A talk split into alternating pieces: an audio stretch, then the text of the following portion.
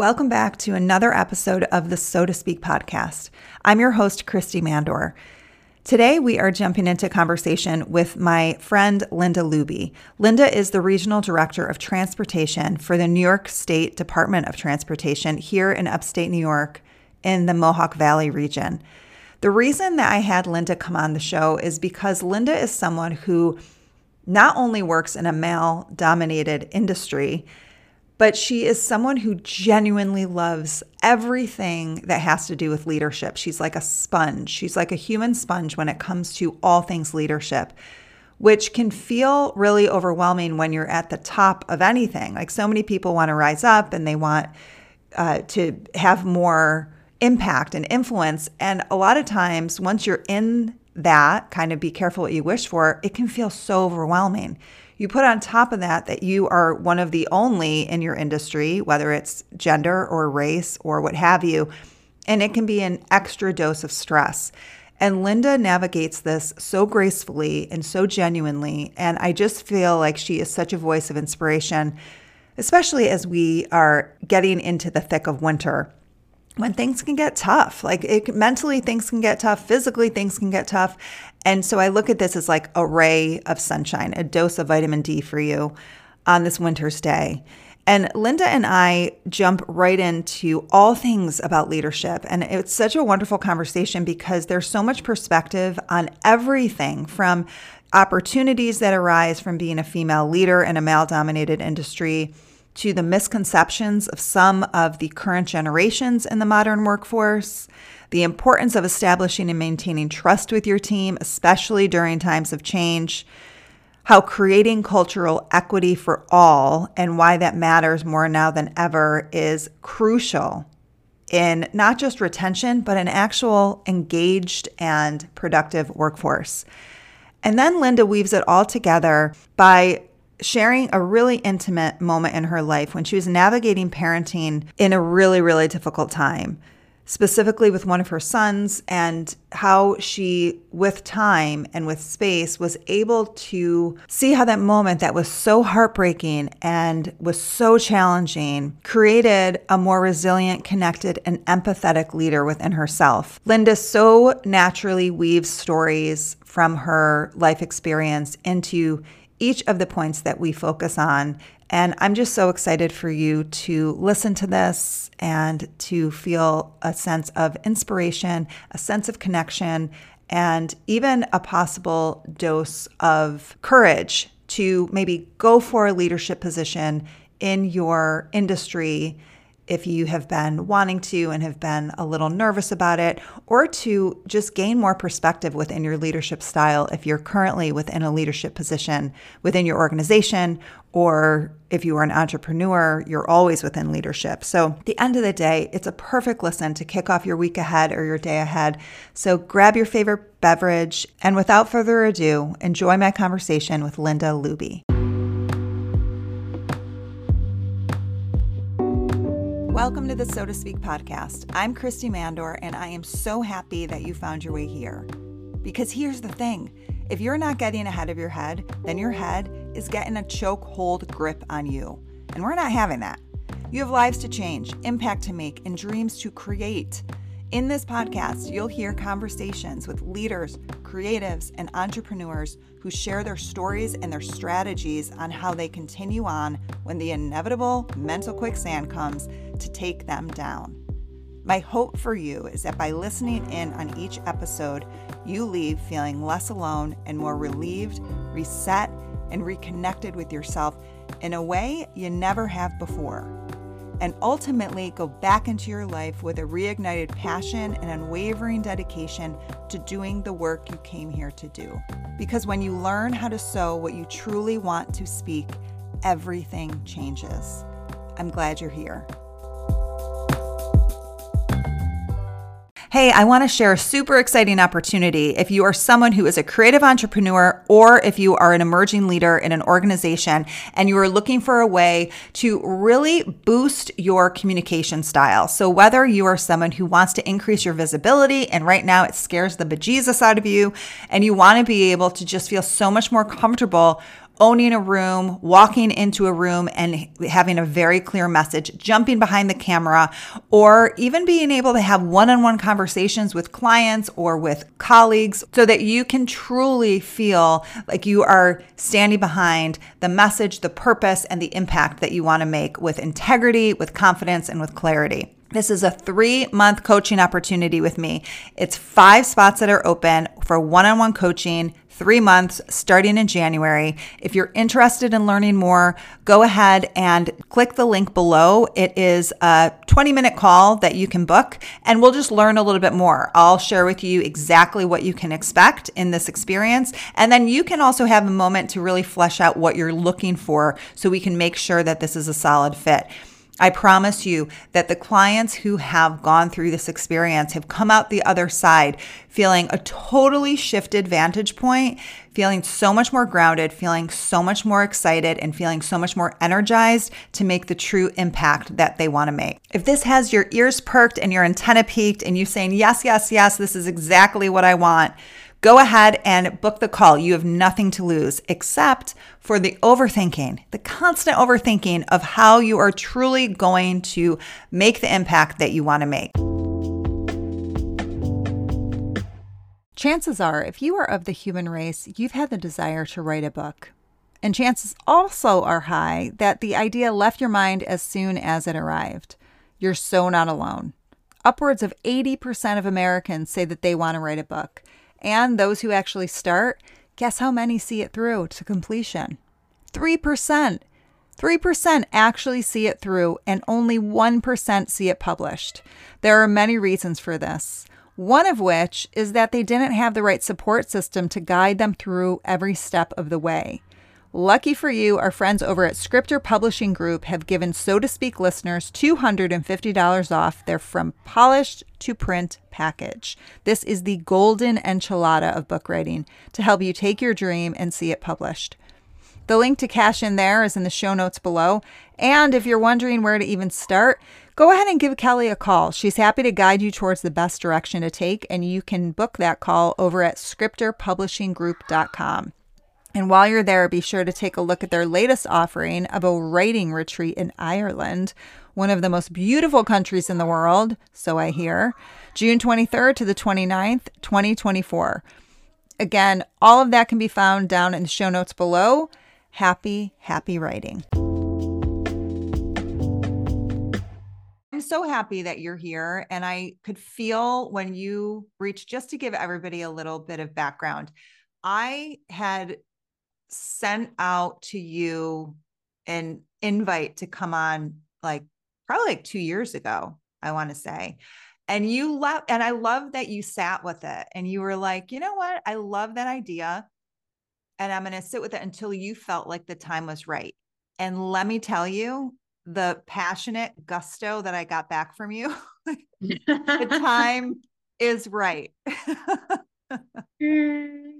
Yeah, what, I think I, so. I want to kick off there. Like, what was the shift that had you go full on like it's now like now is the time i want my voice out there i want to share my story i want to share my perspective what shifted well i think back then we were talking about you know i was new still relatively new in a, in a leadership position and i was just so proud and excited about being in that position and leading such a wonderful wonderful state agency. And I think we talked about you wanted to tell the story of DOT to help me with recruitment and to to you know to beef up the image of DOT and to to highlight the great work that we do.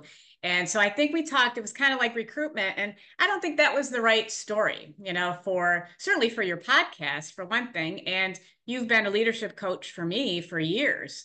And uh, you helped me when I first got that position. I took your class on Sow to Speak because the first message that I wanted to deliver to my entire workforce, I wanted to make sure it was, a, I knew it would be from my heart, but I wanted to make sure they heard it that way and that it came across authentic. And that's oh, why I took that class and and that was my springboard and and when i was preparing actually i think um, i prepared my first message i delivered it to all my people and it was done in shifts because i have 550 across the six counties that we cover and so i was able to do that and the next time i engaged with you and a couple of our other uh, friends uh, we um, I, I was working on my first leadership meeting bringing my leadership team together and i was bouncing some ideas off with you guys to help me with that. So I I think it, it was uh, and that so I think when you asked me, we were still kind of like building our workforce again. I mean, COVID hit, we had a hiring freeze. We weren't even able to hire. You know, we really kind of like everybody else, right? You kind of hunkered down and you you got through that. And um, so now that we've risen back up, we opened up our floodgates again. We, we are at our staffing levels to where we need to be. We're doing, my team does a phenomenal job with recruitment.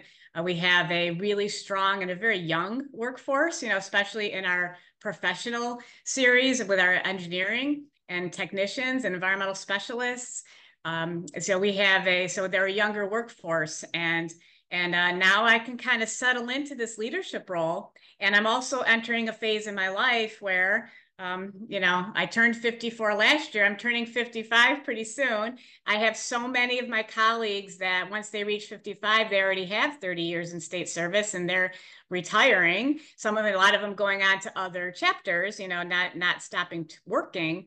Um, but I'm I'm not, you know, I'm I'm turning 55 and I have several years left with the state before I move on to my next chapter and um, and you gain a lot of wisdom you know late in your career. And i feel i have a lot to offer and especially a woman in a leadership role you know that um you know i'm i'm, the, I'm one of 11 regional directors of the department of transportation i'm the only woman. So you know i think yeah i think it's time. I couldn't agree more. I, I and I and I love that, and I love you know you going back to saying how when we first talked, it was more about recruitment. I want to add on that it wasn't just recruit um, from my perspective. And at that point, you and I had just started really getting to know each other. And it wasn't just recruitment. It was, it wasn't just recruitment for DOT. It was your distinct perspective and passion on how you wanted to recruit and why you wanted to recruit, which I felt was so Eh, to me, not knowing anything about your industry, I was like, we need to get you out there for people to see that this is possible to be able to be in a male dominated industry and to have a voice that comes from intention for the greater. And I feel like so many times it stifles women specifically to speak up in male dominated spaces for many reasons but there was something about you that was so clear. It was like this very rooted, like, this is why I want to bring more people in. You're so proud of the industry you're in. You're so proud of DOT. You're so proud of your team. It's it's so genuine and it's very um it's so aligned in integrity, which keeps coming up to me when I think of you. So I would love for you to just share a little bit about your story like how you you came into this field and then we'll segue into for sure specifically like what what it was that like has you say i want to recruit from this place of like genuine servant leadership which is something you're super passionate about and you're someone who very beautifully practices what you preach. You're not someone who's like throwing it out there with like a checklist, you know, and like done, servant leadership next. It's who you are. So with all of that said, I would I just would love for you to share with everybody just where where this all came from. What's your story of how you came to be in this space? so first, you know, I'm glad you reminded me that because it wasn't just recruitment, because I was very big about diversifying our workforce. Totally. You know, Wait, and I very... want to pause you. You were yeah. way, I'm sorry. I it's this is super important. This is way before the DEI became like a hot conversation. This was not you jumping on the bandwagon to be like, okay, this is a requirement now, again, to check it off the list. This was before that was even in conversation. You just, you understood the importance of for everybody involved of having a diversified workforce. So I just I really want to highlight that because it wasn't like you were jumping on the hot DEI space. It was really truly part of who you are. So yeah, no, it was definitely it was well before COVID. Uh, yes. It was um, you know, before Black Lives Matter and and all the the marches in in New York City and and all of that. It's it, no, it's it's it's who it's who I am. It's who my family is. I am a very proud member of this community. I love the city of Utica. My family's been here for 120 years. You know, I I'm so thrilled that we are the second most diverse community in the state of New York. You know, next to New York City. And we, my husband taught in Utica. He went through Utica schools him and his his brothers and his sister. And um and and he also taught Utica schools for like nine years. And at that time you know, our immigrants were were starting to come in. And um you know we've always had immigrants right? I mean my my, my great grandfather was an italian immigrant. Um, my husband's great grandfather was an irish immigrant you know my all, of that polish irish italian right we've always been a city a community of immigrants. And then when this beautiful refugee center, you know, opened and we started to gain more and more diversity in our community, and my husband taught in that school district, you know, he saw, he was so proud to see, you know, how much better our community was becoming by so many, um, uh, so much diversity. And when we talk about diversity, it's not just cultural, we know that, right? It's, um, and even in, in DOT, women are diverse. I mean, to have more women in our organization is also adding to our own diversity because we're still very much, and it's not, it's not to say that there's a, there's a lot of women now going into engineering and technical fields. Um, but it's uh, in our maintenance workforce, you know, those that plow our roads and and um, and keep our system operating, it still tends to be just the, the nature of the work tends to be more male oriented, and I'm not sure that'll yeah. how if that would ever truly change. So we're probably always going to be a little bit more male dominated, but still we have plenty of talented women in our in our highway maintenance, bridge maintenance, and um, our mechanics as well. You know, starting to have more and more women in that too. So when I say diversity, it's certainly it's not just cultural diversity. So I mean, I think that's always just been who I am, and I I'm very big about you know we're we're immersed in this community. I, I do cover six counties, but in the Oneida County, our my my workforce should look as diverse as the county that we live in. You know, and um, and we still have work to do, but but we're getting there. As far as my background and how I got in engineering, I my, you know, I was thinking about this. You reflect a lot, right, at the end of a year, and um, I'm just I'm working on my my Christmas message to my staff. You know, so you're always reflecting on the past year. Um, but I was I was thinking about maybe preparing for the podcast and saying, you know, geez, my my heritage, my lineage is it's engineers, it's teachers, and it's public servants. You know, if you look at every uh, avenue, you know, that down from the, the my Polish side, my Italian side, and my husband's Irish side, you know, we make up a lot of, you know, there are some healthcare in in in my husband's family, a lot of healthcare, those that are in healthcare, but engineering, public service, teaching has been always, you know, all the way through my my lineage. And um, my father was an engineer. My father was an engineer. My great grandfather was an engineer. Both my brothers are engineers. So I honestly didn't think there was much else to do out there other than engineering and teaching. And back then, you know, when you're um, when I was graduating from college, I only thought there there was, or graduating from high school, I only thought there were two engineering schools, RPI and Clarkson. You know, that was it because my father went to RPI. My great my my uh, grandfather went to RPI. My brother went to RPI, and my other brother went to Clarkson. So I really only thought that there were two engineering schools, but that's just what you did in my family. If you were good at math and science, you became an engineer. So I really didn't put a lot of thought into it. It was pretty much my father raised me no different than my brothers. And uh, because I was good at math and science, you become an engineer. But there was a stretch that I did think because I was a, a bit of a math whiz and I love math. It's probably why I'm into numerology now. um, but uh, because uh, my love for math, I did switch gears for a little bit and thinking I would be a math teacher. And because it wasn't, the curriculum wasn't as challenging enough for me and I went back to engineering. So I, this is where I landed. Well, and it's so funny because you're, you were, you also grew up and you have two sons, right? Like, so you grew up surrounded by boys. Yeah. So there's something like, how did that maybe looking back even i don't know but like how did that maybe influence your ability to hold your own in a male dominated space you know i never thought of it that way you know it's weird because i think about it now um, more than i did back then it was really after my dad passed because i i just I didn't think I could I I just knew that I'm no different than my brothers. I I never thought differently. I never thought that I didn't even when I went to college and I was one of just a few women, you know, that were in the, my curriculum. I I only just thought it was because, you know, they just didn't know about engineering maybe you know? I did i never thought that i was could be any different than my brothers and it's really the way my father raised me. And it wasn't just that i grew up with my brothers my whole neighborhood was all boys. And um, so i was just so used to and comfortable being around boys and then men you know that um, my best friends ended up to be men. I still have you know many male best friends you know? So it's that's uh, it's just a very comfortable environment for me. So it's never i always felt that i didn't fit as much around women because i i'm not a um you know i don't wear makeup really. You know i don't never wear eye makeup at all.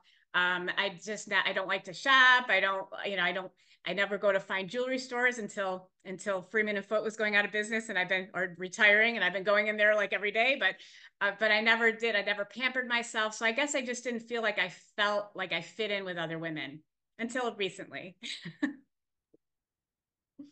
well, and and you know, I love like kudos to your dad for for doing that because especially during the time that you were growing up there was still and there still is like there was still this gender bias of like treating even if it was subconscious like treating your boys one way and your daughters another way and that takes sometimes a lot of effort but clearly with your dad something was happening there that he I don't know. Do you know? Was it like con like do you know? Did your you ever have a conversation with your dad about it? Like I wish I did. I now I do, you know, in a sense. Yeah. But, um, but you know, I just no, because he just it just was just we just came from such a loving, nurturing home. My mother was a stay-at-home mom, you know, so um, so we had that. We had that nurturing environment. Um, my father was such a nurturer as well, you know, and and um i you know i just i'm very blessed and and that's why it's like my whole until um until i started and still until my sons you know my older son started to have um, issues in school and uh, with peers and stuff that um, I just I never I felt like I I've lived a very charmed life. Let's put it that way, right? You know, so I've always felt like uh, I you know I very um, spoiled, sheltered, however you want to put it you know, until I started to really um, find out all the other things that that so many have to deal with, you know, and then certainly I've had my own challenges, you know, of my own since. But so I just um, I don't know if I'm really vocalizing that as well as as maybe I could.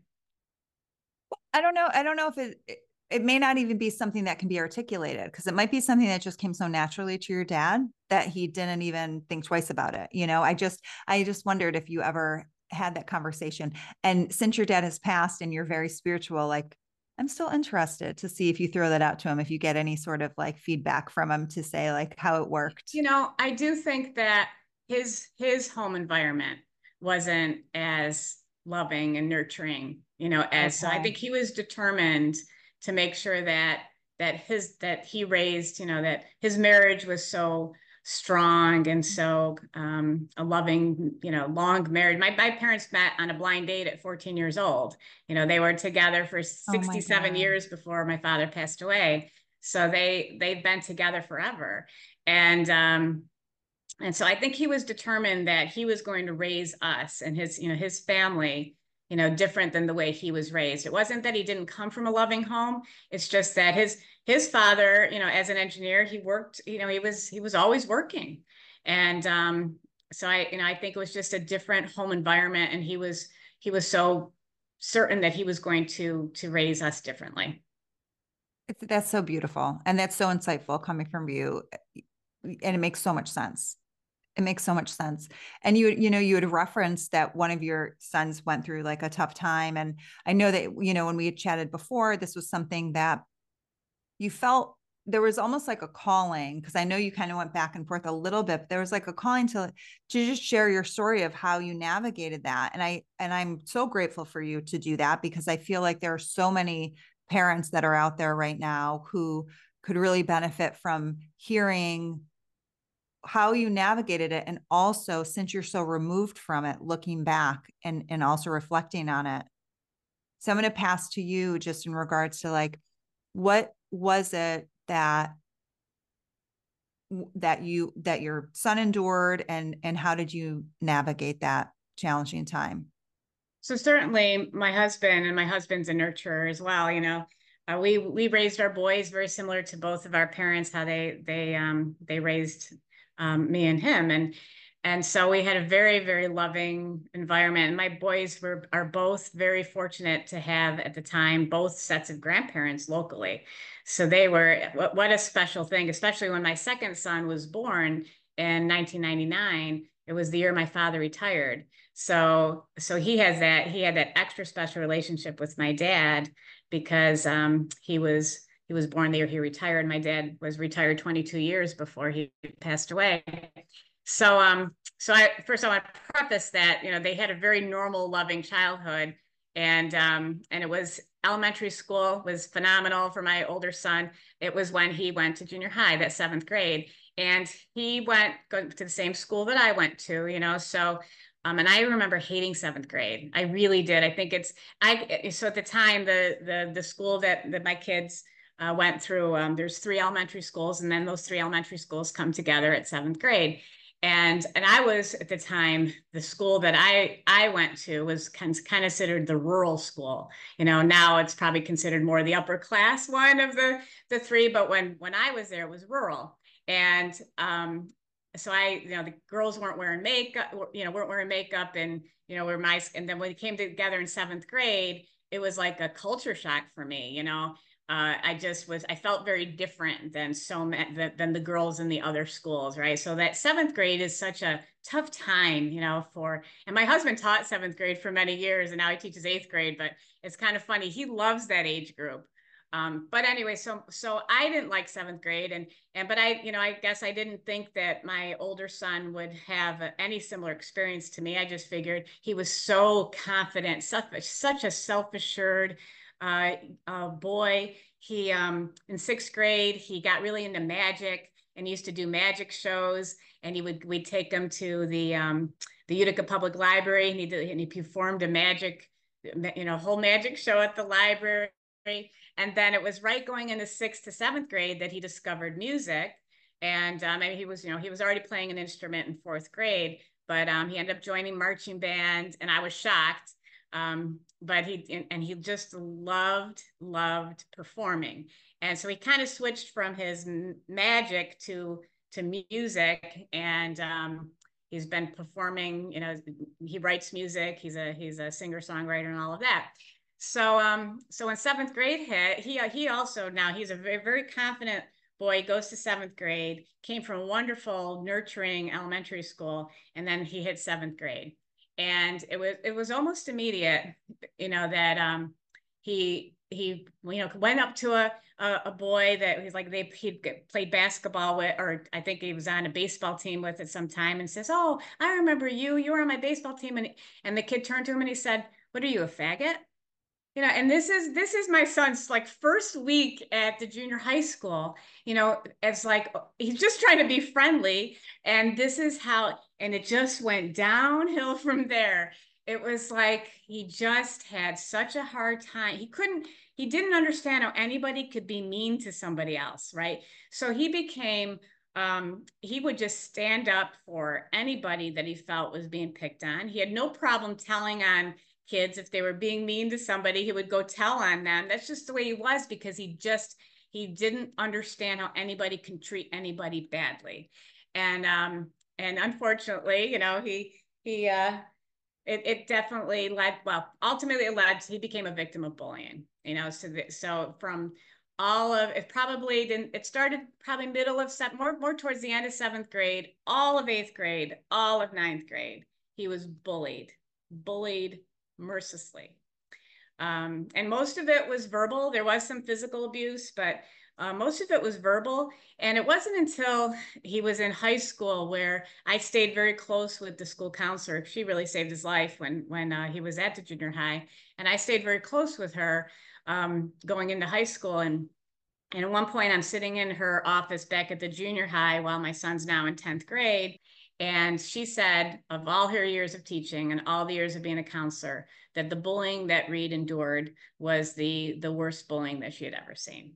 And that that was shocking to both me and my husband because it was bad. We knew it was bad, but we never we never thought, you know, we never realized, you know, the the the extent, you know. So so that was um that was really it took away the this young, this confident boy that which which is with this warm, nurturing heart. Very, he's very much an empath. He feels things very deeply. And um and it destroyed his confidence it destroyed all of that that and he you know i would always said he exhibit leadership qualities at a very young age but more into like i'm like oh my god steve he's bossing his friends around again downstairs you know? He was always like or trying to orchestrate whatever what whatever he was doing you know? So he had these leadership qualities that as a little boy comes across a little bossy but he always had that confidence and and uh, leading people and and wanting to you know to plan and do different things. And you know he wanted to practice his music and and and be right into it and not have anybody take any breaks. And you know like he just was just and it just destroyed it destroyed his confidence and ultimately uh, led to a path of destruction. And so in high school he started to turn to substances and and um, and ultimately, you know, um, we were we're very fortunate we didn't lose them. There was times I really thought we would. I mean, the fact that you were able to stay with him the entire way and that you were so involved with his counselor and thank god his counselor was who she was whoever it was is it's so much about being i mean something i keep hearing that shows up in in the work that i do on mental wellness is specifically with bullying. If the kid has a support system, it doesn't negate what's happening in the school, but it significantly enhances their ability to move through it.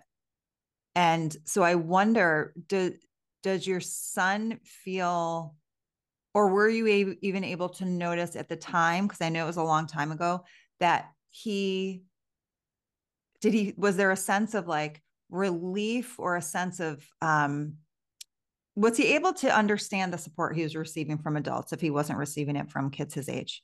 He um first i want to you know one thing you triggered a memory with me is that um you know when you're going through it all and especially as a parent of course uh, i was very private at work you know I, there was only maybe a couple people that really knew what was going on in, in my life and um and it was hard to talk to other parents too because you know part of the the once your your son is once your child is on on this path they they people judge right? So you know my son started to be known as a druggie or you know um people didn't pay it like they didn't see him you know and and that was even before he started you know perhaps using substances and stuff like that. It was um was just quiet you know he he because of the bullying and stuff he was afraid to speak up. And a lot of times he looked like he he wasn't paying attention in class and, and stuff like that. And um but then if if the teacher called on him if they paid attention to him because many teachers just ignored him. They didn't want anything to do with him you know? And um but if they did pay attention to him they realized if they called on him he was always paying attention. He always knew what was going on. And those teachers that took the time to get to know my son loved my son you know but unfortunately there's so many and, and i get it. I'm, I'm married to a teacher and i'm not knocking teachers at all but it's like what we say about each other right? You never know what somebody might be going through you know? So so there was there was a lot of that but um but one of my friend our friend kelly you know she she said to me uh and, and i don't remember um well there's a couple different things and i and i was reading a lot of books and sort of talking to my friends but um, I think it was through one of our conversations that if um if, and I it might have been one of the books. From the ages of um if, if they've had a nurturing childhood from the age between 0 and 11 if nothing traumatic happens between those two ages 0 to 11 that they will be okay. You know most likely 90 something percent of the time they're going to be okay you know so you ask if if he did he know that he had that support system? He did. And he's still to this day he's so grateful you know for me and my husband and my son and his grandparents you know. He's um he recognizes the importance of family he always has. And um and i don't want to say because i know there's you know i've had there's been divorce in my family, you know, that a, a, trauma that, that could happen to a child between zero and 11 happens often. And I'm not saying that they're not going to be okay when they do face some darkness. It just means they might need more help. You know, they might need therapy or, you know, some other type of support system. But if you've had a very nurturing and nothing has happened between zero and 11, most likely, you know, not, you know, they're going to be okay without a lot of intervention, perhaps without you know, um, psych, you know, uh, uh, therapy and and um, and sometimes, you know, because some some kids do need uh, medication and stuff, you know, for what there's. But I just want to put that out there in that respect. One of the things that um, Kelly also said to me at one point is is that that a friend, another friend, was these shared experiences. You know, they their son, you know, was going through that.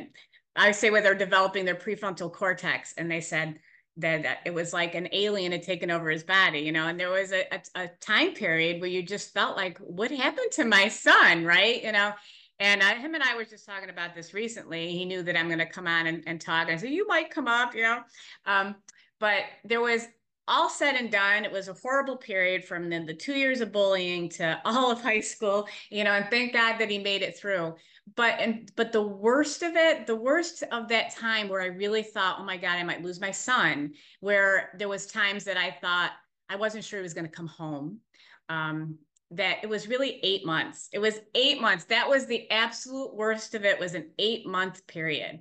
And so it wasn't like years you know so i feel so bad for parents that go through you know it it you know it substance abuse is horrible you know self self medicating in any form right is is is just horrible. And um and but the worst of it for us was was an eight month period.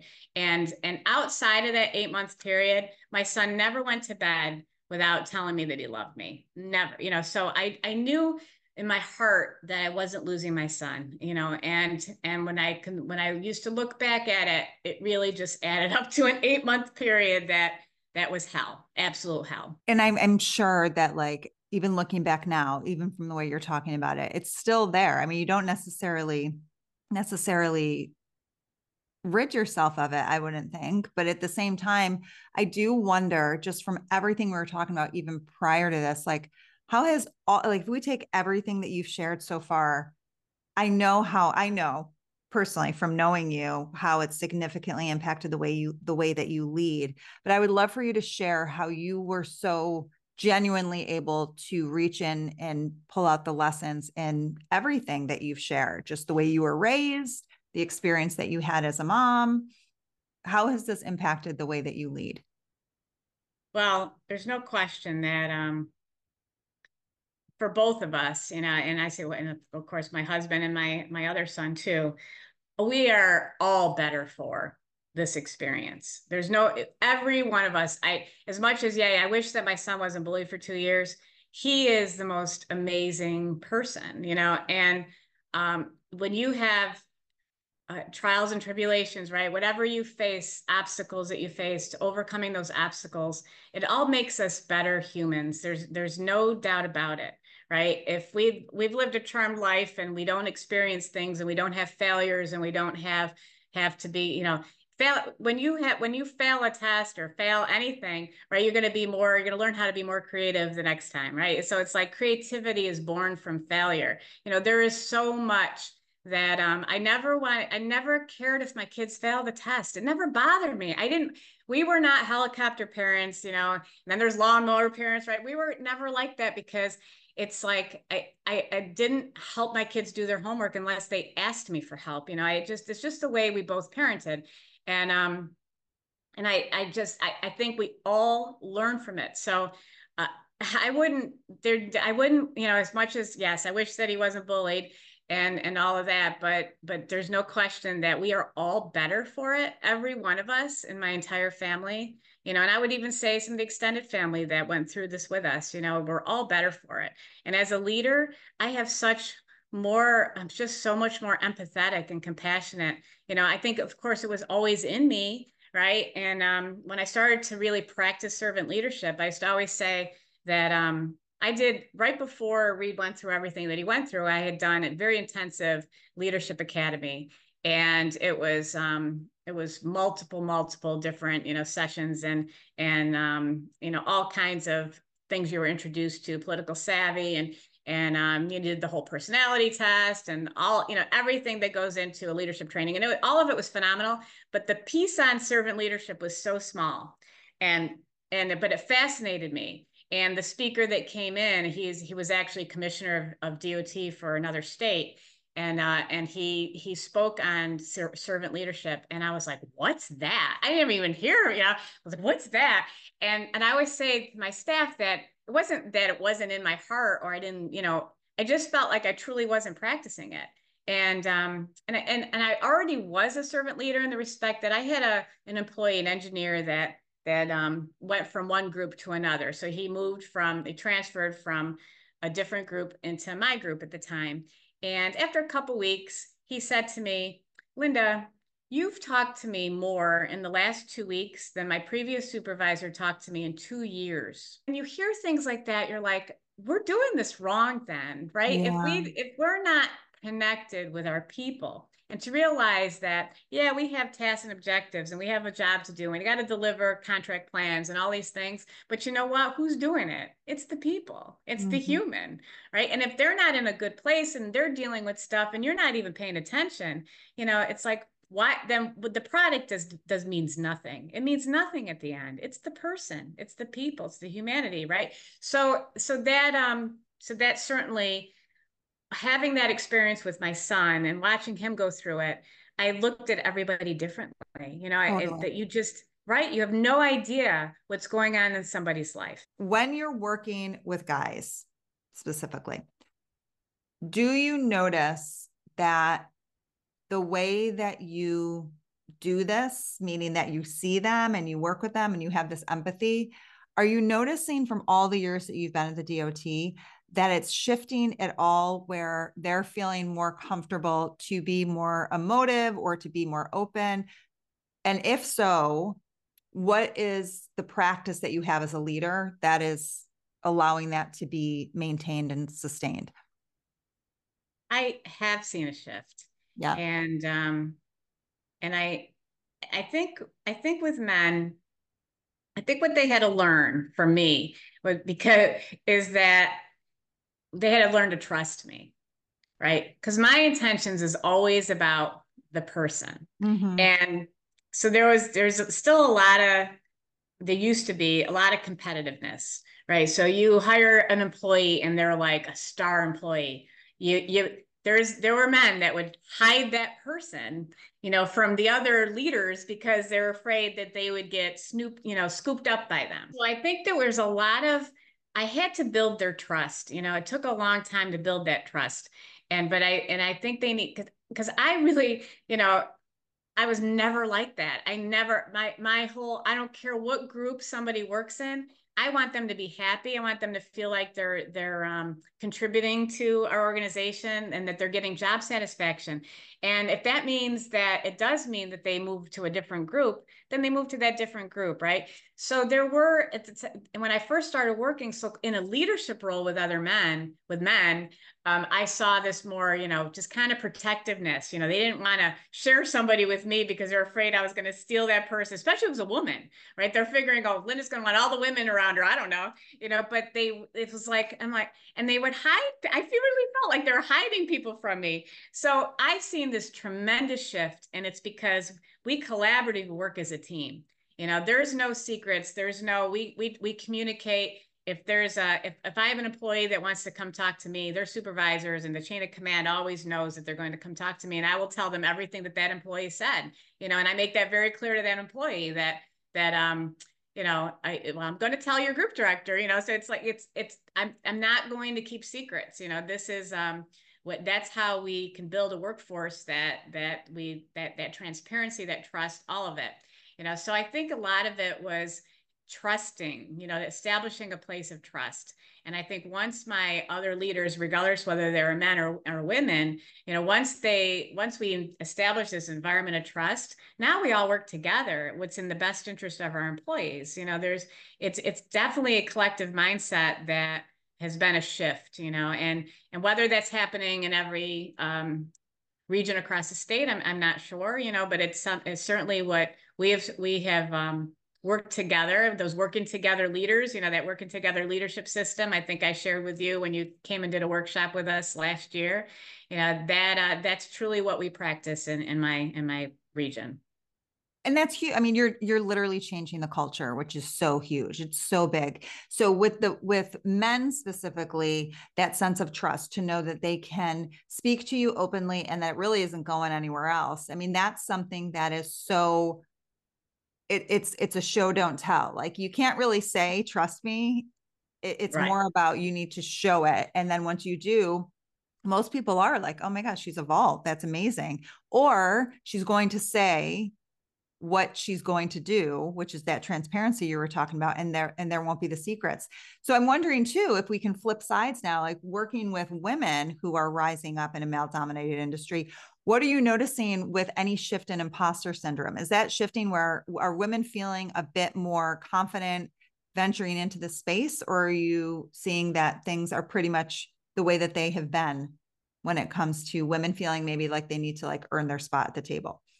No, I, I do think um, because we've built this environment, I do believe that the women that are are starting, you know, fresh out of college and into this environment, I'm hearing feedback of of um, just that they feel they're being treated just like everybody else, That's and awesome. and that that is a shift. And I was so, you know, and, and when I hear something like that, I can't wait to share it with the associated group director because it just is so we did it right. That is that is um that's the environment we wanted to create and and now it's happening and and I you know it was it was probably a good I don't know it was before before I became the regional director so it was probably you know 5 years ago where I had a, a woman that they did try to hide from me. And uh and she she went up to talk to um the assistant to the regional director that I was not the regional director at the time to express how unhappy she was. And um, this this uh, this this person reached out to me to ask me if I would talk to her. And and I said absolutely. So know I said I was a group director at the time. And um, we we both listened to her and and uh, you know it was it was definitely an environment that was the way those environments used to be, right? Where she was not feeling valued. There was definitely some um was probably in 2016 when there was a political election going on. You know, there was there was definitely some conversations being had in the office that that shouldn't have been had. And and she just did not feel like she fit. And at the time, um, what we did what we encouraged her, there was some openings in a neighboring region, you know, and she lived like halfway between. And we're like, you should go for those. You should go inquire, you know, go apply to these positions and interview.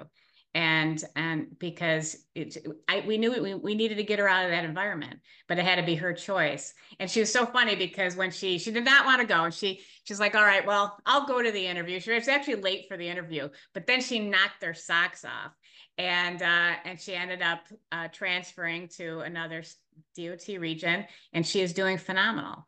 And um, and I think certainly if she had stayed, things probably would have started to get better, and she would have been very happy as well. But you know what? If it was not, if she was not happy, then then she needed to um, she needed to do something about it.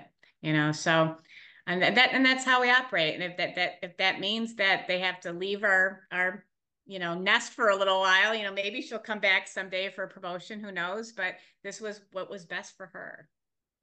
Well, and it speaks so much to your leadership style of being able to really truly see what's best for the whole person, where it can be hard sometimes. You know, you have so much that's going on in your mind, there's so much that you're taking care of, and being able to truly realize that it is more about what is best for her, which in the end is really best for you too, because you don't want to keep someone on board when they're just not hanging with it. Like that when there's like a whether it's a miserable culture within the department that they're in or the environment they're in once you once they can sense that you actually are looking out for their best anything's pot like things totally who know and who knows? She might come back who knows? Like really who knows? But if anything it'll be coming back from a place of like feeling totally appreciated and you did this with such integrity which is not surprising whatsoever so before we wrap, there are two things I want to chat with you about. So one is coming back all the way to the beginning. You talked about getting young people in.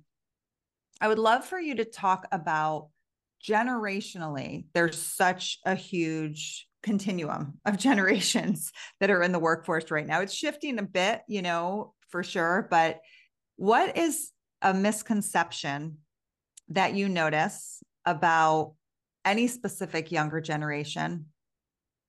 Let's start there. What's a misconception? I hate to generalize you know so uh, you know so misconceptions it, it's tough because millennials definitely a lot of them do meet that they like to telecommute you know so when we have that ability to telecommute now in state government which we never did before uh, so we allow them to telecommute two days a week it's hard for us older generations to adjust to that you know but um but that's that's what's an expectation.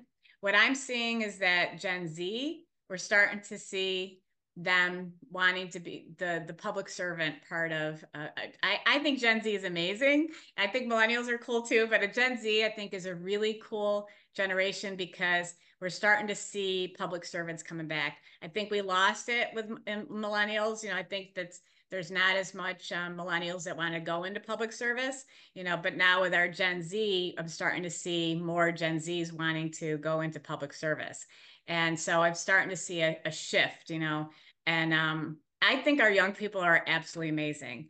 You know, we I've definitely seen a a it's um it's it's exciting because you know so many people there's you know will start to say oh they're so these kids these days right? They're they're lazy. They just want to play video games sit behind a computer. They don't know how to communicate because they're on their phones and and on social media right?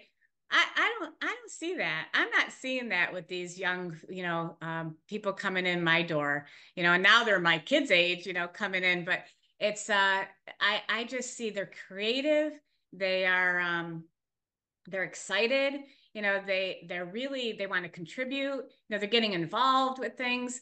It's um it's a shift. Those older millennials, I, I would say they're a little they were they were different, you know, and now those younger millennials and and these Gen Zs, you know, I'm very excited about the future of all our workforces and all industries because I think these kids are amazing. I do.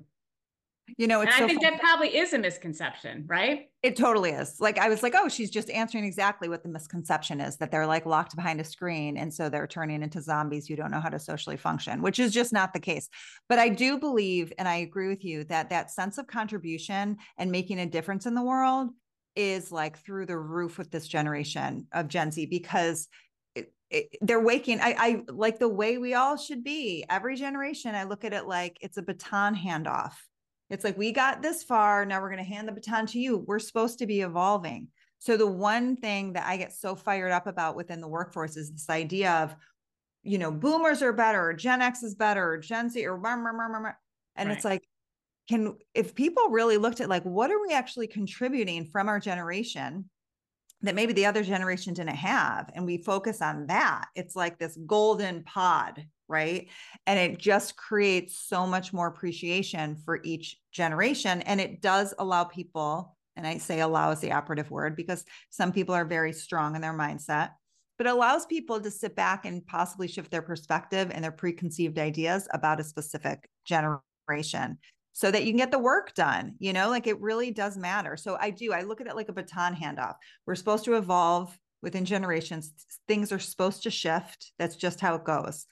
And I, I love that. I think that's wonderful. And I do agree with you that I, I can see it across industries for sure, for sure. So it's, yeah. and, and what a light, like that's such a beautiful way to even close out our conversation before we do that, though, I know you have something special that you want to share. Oh, that's right.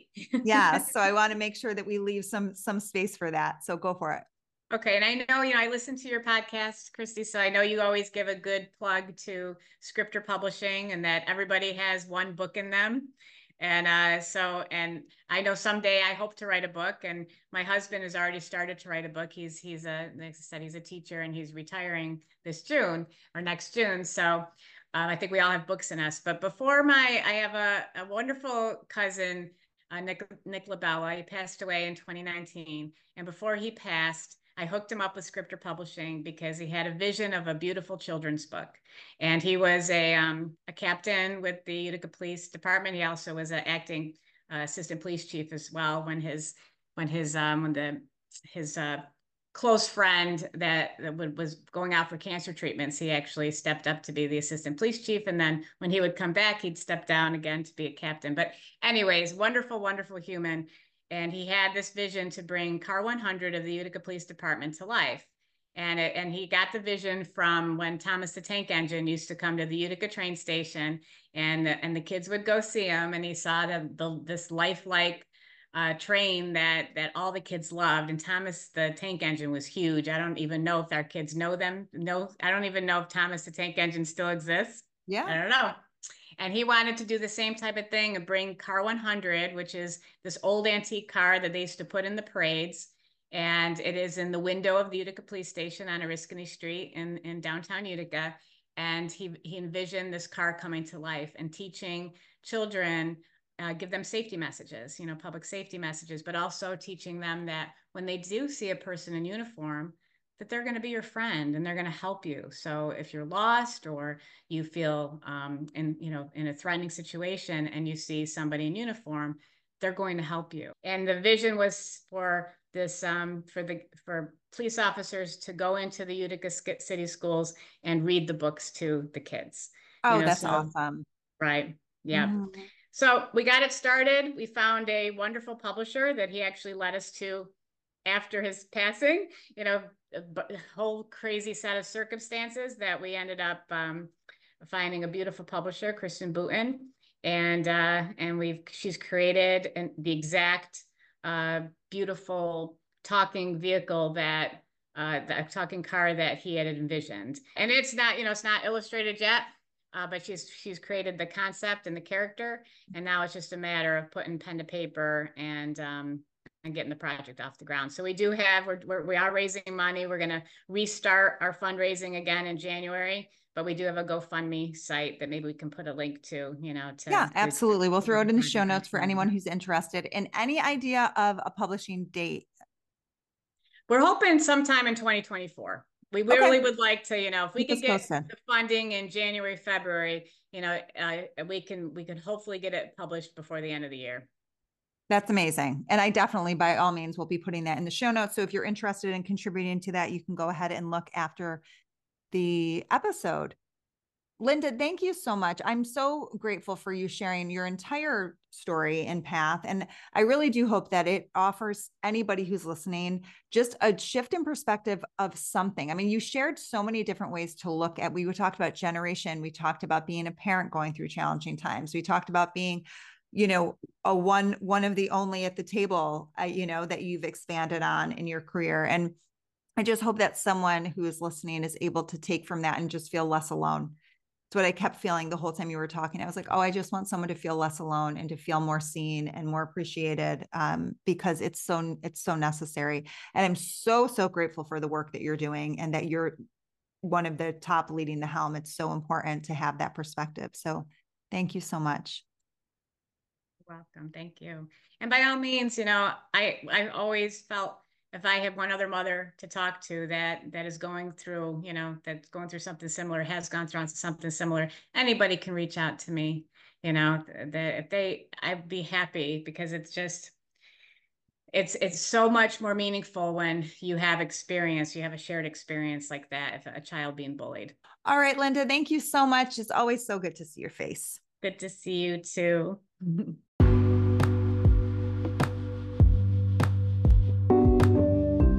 Thank you so much for tuning in to this episode of the Sow to Speak podcast.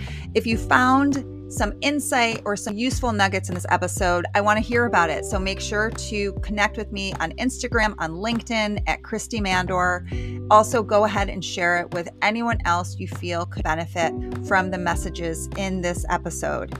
And while you're at it, go ahead and throw up a rating and a review wherever you're listening in from, which helps significantly in other people learning about the podcast because it takes all of us to get ahead of our heads. I'll see you next week.